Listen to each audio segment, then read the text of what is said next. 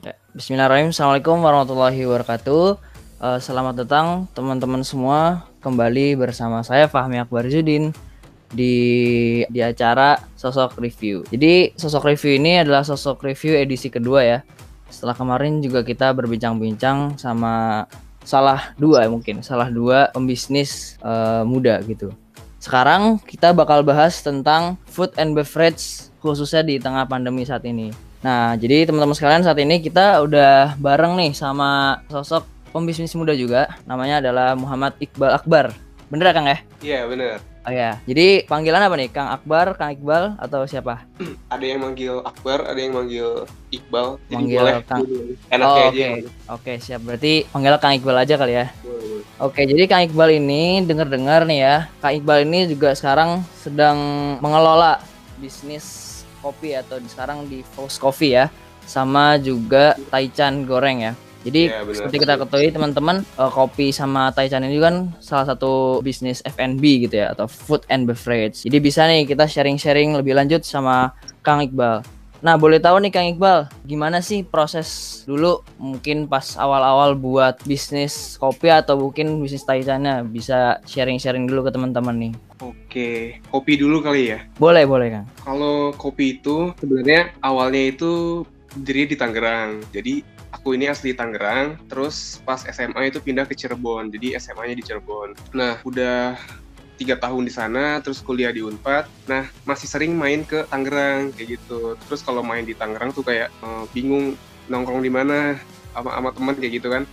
Jadi uh. kepikiran aja kayak mending bikin tempat tongkrongan sendiri kali ya gitu sambil ada masuk seribu atau dua ribu tadi cuman sebatas itu aja kami iseng gitu ya? Iya iseng-iseng uh. aja iseng-iseng aja pikiran kayak gitu. Itu waktu awal masuk kuliah terus semester satu pikiran udah kayak gitu. Terus aku uh, kebenaran banget uh, aku suka main musik juga jadi suka ngisi di kafe. Dan kebenaran di kafe salah satu kafe itu aku suka dikasih kopi. Nah itu baru kenal kopi uh, kopi manual brew ya itu disebutnya kopi manual brew, kopi filter kayak gitulah. Nah, aku baru ketemu soal kopi tuh waktu itu semester satu itu. Jadi aku main band, main musik, suka dapat uh, eh, komplimen minuman kayak gitu, terus juga suka sharing-sharing juga sama ownernya.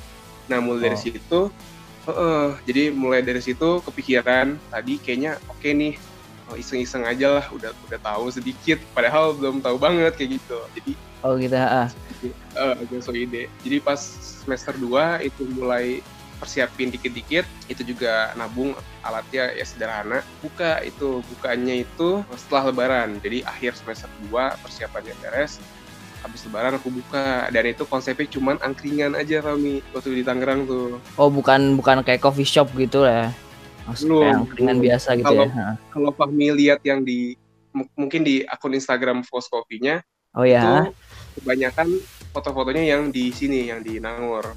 Oh yang di Nangor ya. Hmm, ya jadi dulu tuh masih angkringan kayak gitu uh, buka aja tanpa tahu manajemen operasional kayak gimana manajemen keuangan yang kayak gimana asal cuman tahu bikin kopi terus kayak cuman buat sekedar nongkrong akhirnya buka. Nah berjalan waktu itu udah setengah tahun uh, yang seharusnya ada kita megang uang gitu tapi ternyata uangnya tuh nggak ada jadi habis terus gitu. Tapi tetap bisa belanja tetap bisa jualan lagi tetap bisa. Cuman kok kayak kita nggak dapet hasil gak ya ternyata. oh nggak dapet untung gitu ya? Betul. kayak eh, bener bener. Kayak nggak ngerasain untungnya gitu. Akhirnya uh, setelah dihitung-hitung oh ternyata ada kesalahan di manajemen keuangan. Nah mulai dari situ aku sadar banget kalau keuangan di bisnis tuh sangat penting banget. Itu fundamental banget kalau misalkan keuangannya nggak bisa ya operasionalnya bakal hancur lah bakal capek juga bisnisnya gitu. Nah akhirnya di sem uh, di satu tahun berjalan di yang angkringan di Tangerang itu itu tepatnya lokasi di Kelapa Dua. Kalau kalau kami tahu itu daerah dia ke Karawaci dekat ke Gading Serpong dekat jadi di daerah situ lah. Oh ini tuh kota Tangerang kan ya? Mm -mm, iya. Oh Tangerang eh, oh, iya bukan bukan kota sih termasuk jadi dekat perbatasan itulah kalau oh, Gading Serpong iya. sama Karawaci itu iya di dekat situ. Nah itu di tahun setelah satu tahun itu aku mulai uh, bikin tuh uh, gimana manajemen keuangan yang emang harus seharusnya lah kayak gitu yang proper buat jalanin bisnis. Karena nggak mungkin kita terus-terusan kayak gini. Tadinya niat cuma iseng-iseng lama-lama kayaknya kalau diperbarui dibenerin kayaknya bagus juga. Karena prospeknya sangat bagus waktu itu. Jadi uh, customer customer juga udah mulai macam-macam di situ dekat ada UPH ada Gunadarma sama ada UMN jadi anak-anak itu biasanya main ke tempat uh, tempat aku gitu ke House Coffee jadi customer customer juga jadi teman-teman aku juga. Gitu. jadi kalau kita nggak berkembang kan juga kita gimana ya ke customer kayak nggak ada feedback lah ke mereka kayak gitu. Jadi oh, aku juga iya. menjalin hubungan sama mereka. Uh, uh, udah bikin uh, yang benar financial planningnya sederhana. Jadi gimana biaya biaya istilahnya HPP ya itu yaitu HPP terus dengan margin yang sekian persen baru ada harga jualnya. Jadi kita bisa ngukur gimana nih uh, keuntungan kita uh, selama periode kita jalan operasional kayak gitu. Nah terus lanjut abis satu tahun itu uh, pas masuk di semester 5 berarti aku ya? Iya benar semester 5 eh sorry pas aku masuk semester 7 berarti. Bener eh 5 ya? Eh 5 benar benar 5 sorry sorry. Jadi aku buka tuh waktu aku semester 3 satu tahun di Tangerang terus yang di semester 5 ini aku buka yang di Jatinangor kayak gitu. Jadi kalau yang di Jatinangor ini aku ini kok kolaborasi kami sama nasi jiwaku. Oh, nasi Pernah jiwaku ya. Jadi kayak nasi kayak konsepnya rice bowl gitu cuman kayak onigiri gitu. Uh, uh, uh. Yeah. Kolaborasi berarti ya ini ya kalau yang di Nangor ya. Mm, aku kolaborasi jadi uh, ada tawaran. Jadi sebelumnya emang tempat tempat yang aku nang yang host Nangor itu tadinya dulunya kopi juga namanya Hermit. Kalau pernah denger itu udah ada ada kopi lah kayak gitu. Nah terus uh, si nasi jiwakunya nyari partner baru nyari partner kopi baru karena Hermit udah pindah ya singkat cerita ketemu lah sama aku dari berbagai bagai kenalan karena udah ngomongin kayak gimana itu yang di Nangor itu buka pas Oktober 2019 Oktober Oktober Oktober November Desember Januari aku libur Februari Maret jadi cuma buka lima bulan lima bulan Fahmi. Habis itu corona. Oh iya. Oh, iya benar. Iya. Habis itu corona aku langsung wah gimana nih? Harus tetap operasional. Tapi kan waktu itu langsung udah ngedarin surat libur itu kan. Jadi uh, barista iya. barista aku kan uh, uh, pegawai pegawai aku juga tim aku tuh kebetulan mahasiswa semua. Jadi mau nggak mau ngikutin jadwal kampus. Jadi pada libur ya udah deh. Akhirnya waktu itu semua alat-alat aku bawa tuh Fahmi ke Cirebon. Jadi gimana operasional harus jalan ya udah aku bawa ke Cirebon supaya bisa tetap jalan aku bawa ke Cirebon jadi aku buka di Cirebon sempet cuman satu bulan sampai sampai bulan puasa itu kayak gitu oh oh gini nih Kang ini nih ada yang unik nih kan uh, sekarang kan Kang Iqbal nih kan kuliah di agroteknologi kan ya? Iya. Ya, angkatan 2017. Nah, iya, ini mah kalau anak kata-kata anak agribisnis ya. Agroteknologi itu kan uh, apa namanya? Harus uh, dituntut rajin gitu. Karena banyak tugasnya banyak ya banyak tugas banyak logbook dan lain-lain. Nah kan kang iqbal nih gitu ya banyak tugas. Terus sekarang malah yeah. bisnis nih. Itu gimana tuh? Apalagi kan bisnis. tadi dari semester berapa tadi? Semester 2 ya kalau nggak salah. Semester iya dari semester ah. 2 tuh ya udah mulai mulai inilah.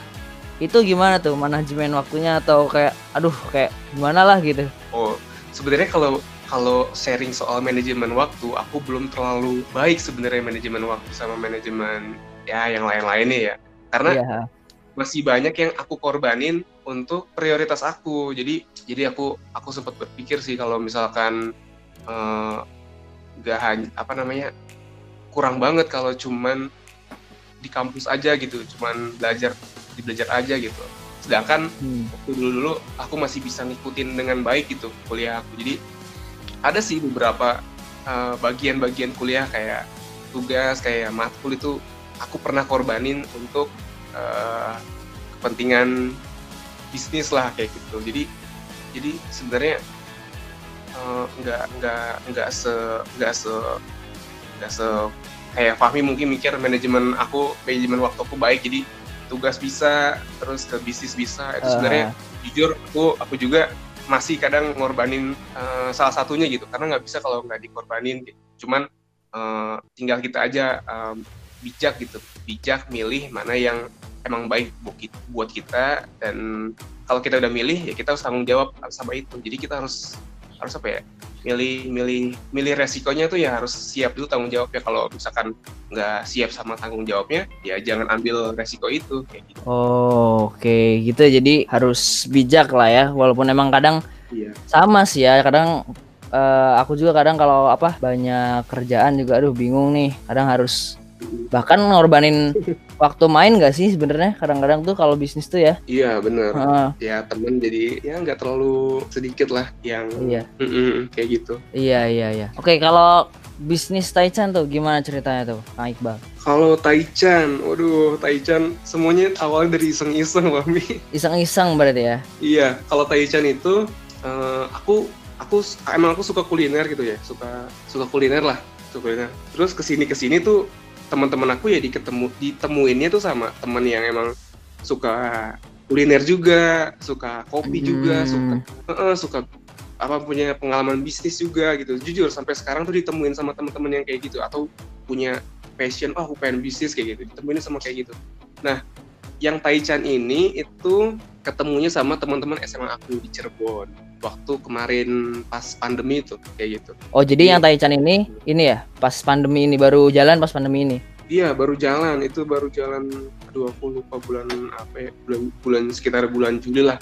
Jadi setelah PSBB di Cirebon itu udah dikat gitu jadi udah nggak ada PSBB jadi agak dilonggarin kan jadi kita bisa keluar kok bisa keluar rumah gitu agak bisa main jadi waktu itu kebenaran teman-teman pada pulang ke Cirebon semua kan jadi bisa ngumpul kayak gitu. Jadi pas ketemu ngumpul uh, nah ini juga teman-teman SMA aku yang emang apa ya dulunya nggak terlalu deket lah gitu ya cuman tahu dan kenal aja. Jadi pas ngumpul uh, tiba-tiba aja gitu nggak tiba-tiba sih yang ngobrol main gitu. Oh, Terus, biasa lah ya kalau uh, anak laki ya.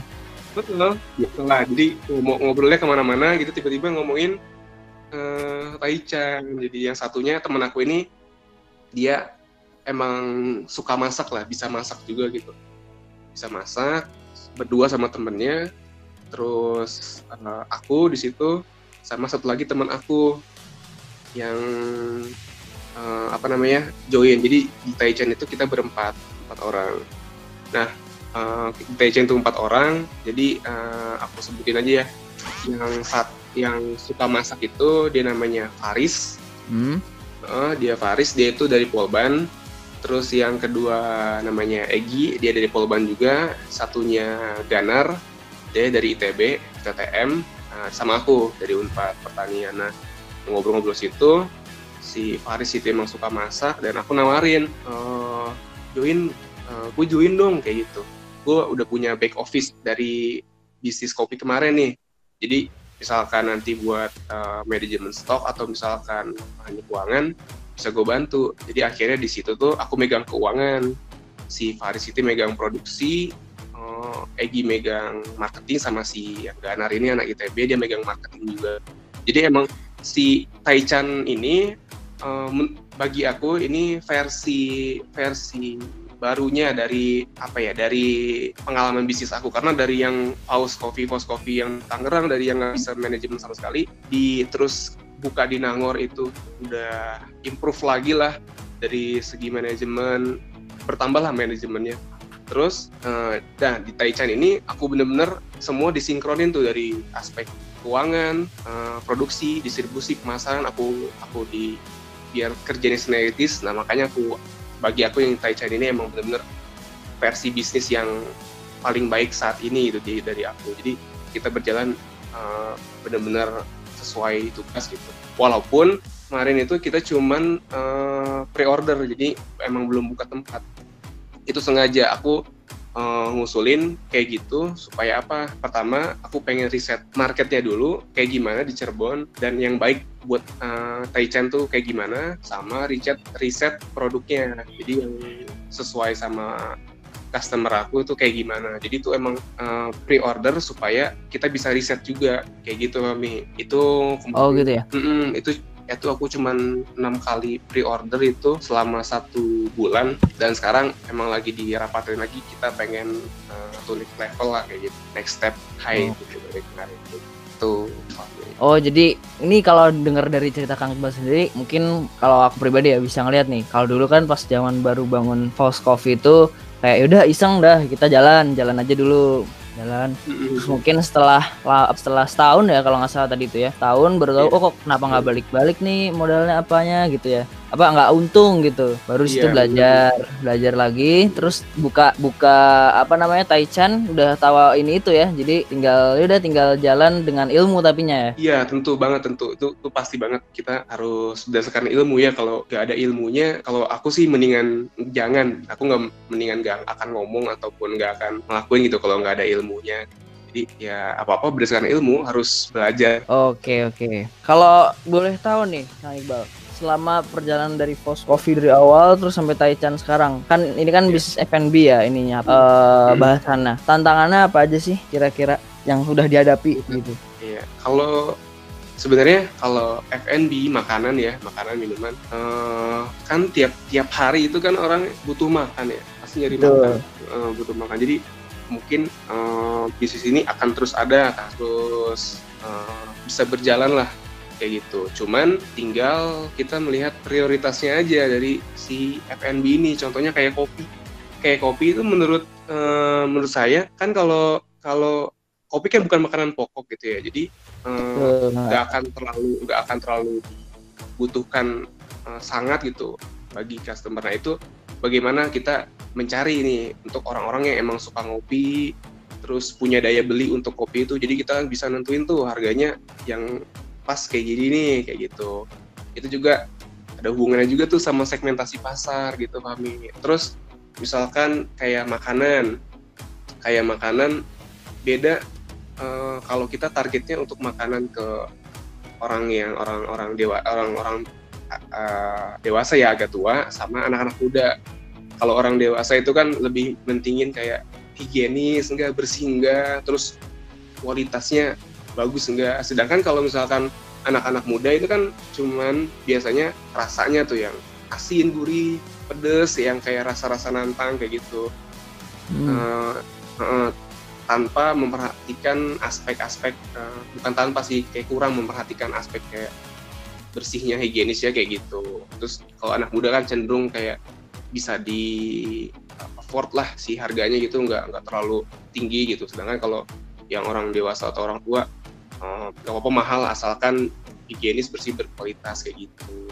Terus kalau hambatan-hambatan lainnya apa ya ini secara umum aja sih kalau bisnis. Uh, banyak juga bisnis-bisnis yang kayak di Nangor ini kan baru buka terus nggak lama tutup terus ganti. Itu baik banget aku sering merhatikan dan di tetangga tetangga tetangga aku di Faus itu kan dia kayak ruko gitu. Itu tetangga aku ada juga tuh yang tutup terus ganti lagi terus tutup terus pindah tuh sering banget kayak gitu dan aku tuh sama tetangga bisnis tuh ya sering ngobrol lah kayak gitu. nah itu ya menurut aku karena kurangnya riset kalau di FNB itu perlu banget riset namanya jadi uh, hmm. tadi yang paling penting itu pertama riset uh, riset apa namanya riset market ya pasar. riset, riset oh, pasar. Ya. Yang kedua riset produk. Jadi produknya itu harus yang ngangenin rasanya kalau buat F&B ya. Kalau saya ngangenin atau kita bisa bikin ambience yang bagus ketika si pelanggan itu udah pernah nyobain oh atau misalkan ini nggak terlalu enak gitu misalkan biasa aja lah bisa di, bisa bisa diterima mulut lah misalkan tapi dari hospitality-nya misalkan oh ini bagus nih pelayanannya misalkan terus ramah kayak gitu terus uh, ngasih banyak-banyak uh, bonus ataupun ngasih-ngasih macem-macem lah eh, strategi-strategi kayak gitu. Kalau apalagi di kopi ya, di kopi tuh menurut aku itu bukan F&B ya, ya itu F&B tapi setara sama hospitality. Jadi uh, banyak service banget ya emang. Ya?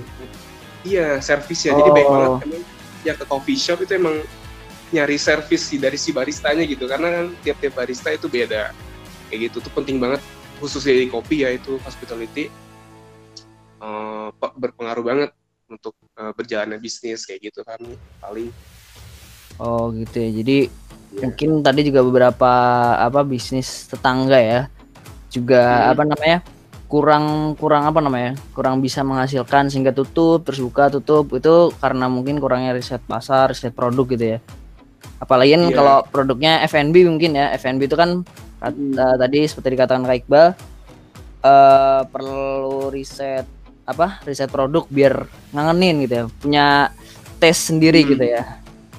Iya karena kalau misalkan kita nggak riset dulu ada penjual lain yang jualnya sama atau mungkin dia bisa beli yang lain kan kayak gitu. Dan mungkin pasarnya mungkin uh, kalau kita nggak riset kita ngejualnya ke target pasar yang nggak sesuai sama produk kita gitu. Jadi kita harus combine dua-duanya gitu.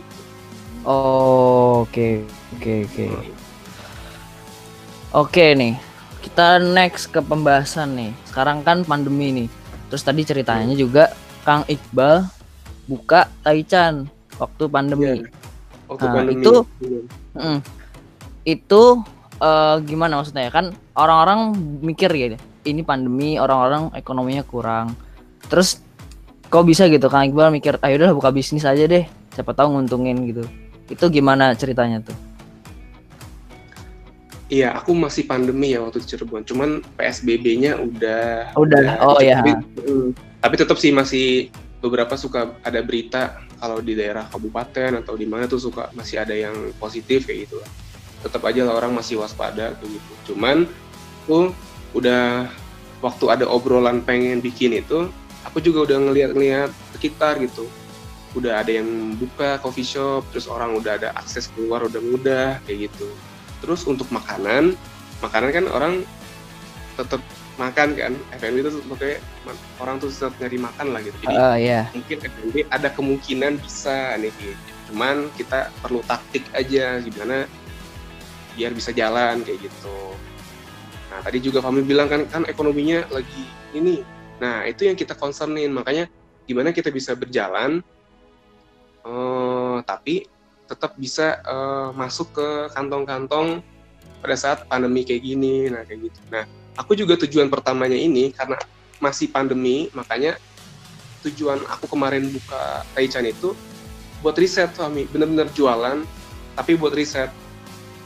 Riset oh, banyak jadi iya, bisa iya, iya. kita anggarin. Uh, jadi itu bisa kita anggarin buat riset jadi uh, atau kita bisa jualan sekaligus riset. Makanya aku juga nggak mau kan cuman jual apa cuman apa namanya ngeriset tapi pakai anggaran tapi nggak ada paybacknya gitu nggak ada balik modal lah minimal balik modal. Nah aku sama teman-teman aku ngitung uh, keuangannya kayak gitu. Oh ini bisa nih kita istilahnya sedikit balik eh, kita bisa balik modal dan dapat untung sedikit tapi tetap bisa uh, ngelakuin riset kayak gitu. Kan kita juga risetnya tadi kata Hawi benar ekonominya sekarang nggak lagi kurang bagus jadi kita harus menyesuaikan kan. Nah akhirnya aku hitung-hitung itu bisa.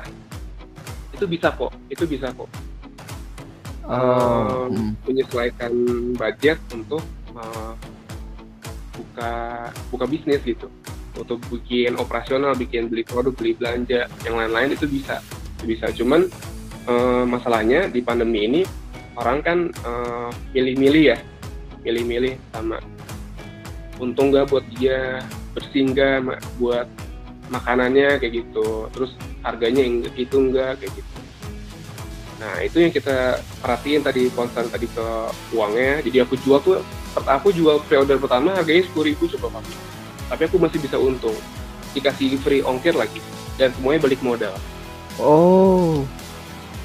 Tapi itu enggak ini kan enggak maksudnya enggak bakar uang kan bahasanya gitu? Iya enggak oh. aku sama sekali.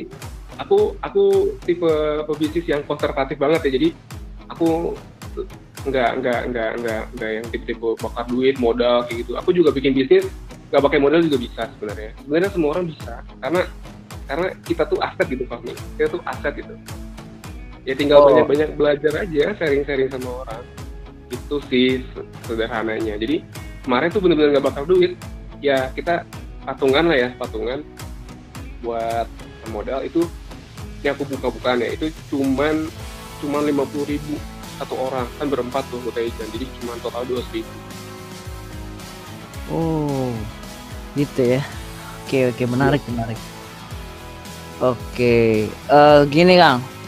Kan tadi kita udah denger nih cerita-cerita uh, Kang Iqbal membangun bisnis terus juga apa namanya meramu strategi ini itu gitu ya Oke, okay, yeah. mungkin sekarang pesan ditujukan kepada teman-teman yang membuat F&B nih. Mungkin kayak aku juga sebenarnya aku juga pengen banget nih buat uh, buat apa namanya bisnis F&B, tapi kayak bingung gitu gitu. Nah, hmm. coba dong Kang, tips tips uh, ketika kita ingin membuat uh, bisnis F&B secara umum uh, khususnya uh, saat pandemi gitu.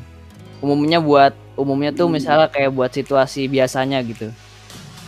Oke, oke.